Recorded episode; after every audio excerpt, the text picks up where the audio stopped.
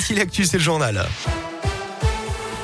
Allez, on jette un coup d'œil au trafic dans la région. Je vois que pour l'instant, ça roule plutôt bien. La circulation est fluide un peu partout en Auvergne-Rhône-Alpes.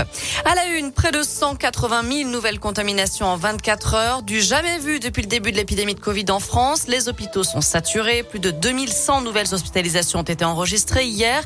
Il y a actuellement 3400 malades pris en charge en service de soins critiques. Dans ce contexte, le projet de loi sur le pass vaccinal arrive aujourd'hui à l'Assemblée nationale. Un texte qui rend la vaccination obligatoire pour l'obtention d'un pass sanitaire. Il pourrait d'ailleurs entrer en vigueur dès le 15 janvier. Et puis on apprend que Salah Abdeslam, le principal accusé des attentats du 13 novembre 2015, est positif au Covid.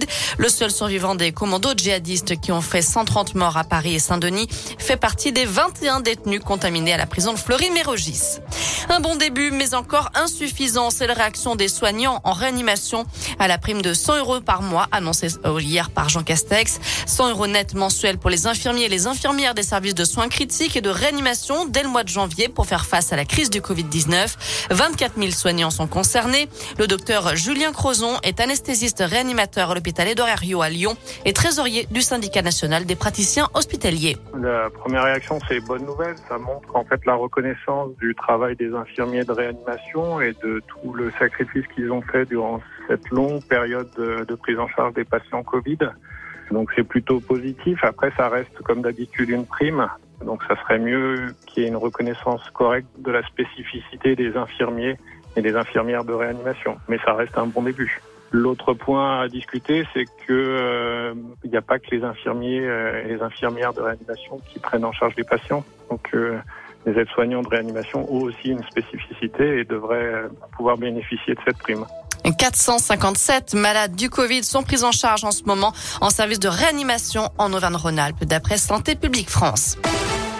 À la page des faits divers, un grave accident hier après-midi sur l'autoroute A6 à hauteur de Tapona. Vers 15h30, une voiture est entrée en collision avec un poids lourd. Bilan, quatre personnes blessées, dont deux grièvement.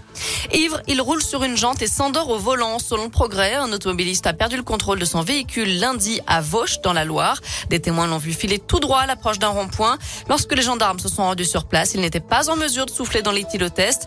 Sans permis, il a été placé en garde à vue, a reconnu les faits. Il sera jugé prochainement. Prudence, si vous prenez la direction des Alpes, la Savoie et la Haute-Savoie sont en vigilance orange pour le risque d'avalanche. Les sorties en montagne sont donc fortement déconseillées. Un mot de ski alpin, justement, une victoire française, celle de Tessa Worley qui a remporté hier le géant de Coupe du Monde à Lienz en Autriche. C'est la 15e victoire de sa carrière, de bon augure pour la Française de 32 ans, à un peu plus d'un mois des Jeux Olympiques de Pékin. Voilà pour l'essentiel de l'actu. Très bonne journée à tous.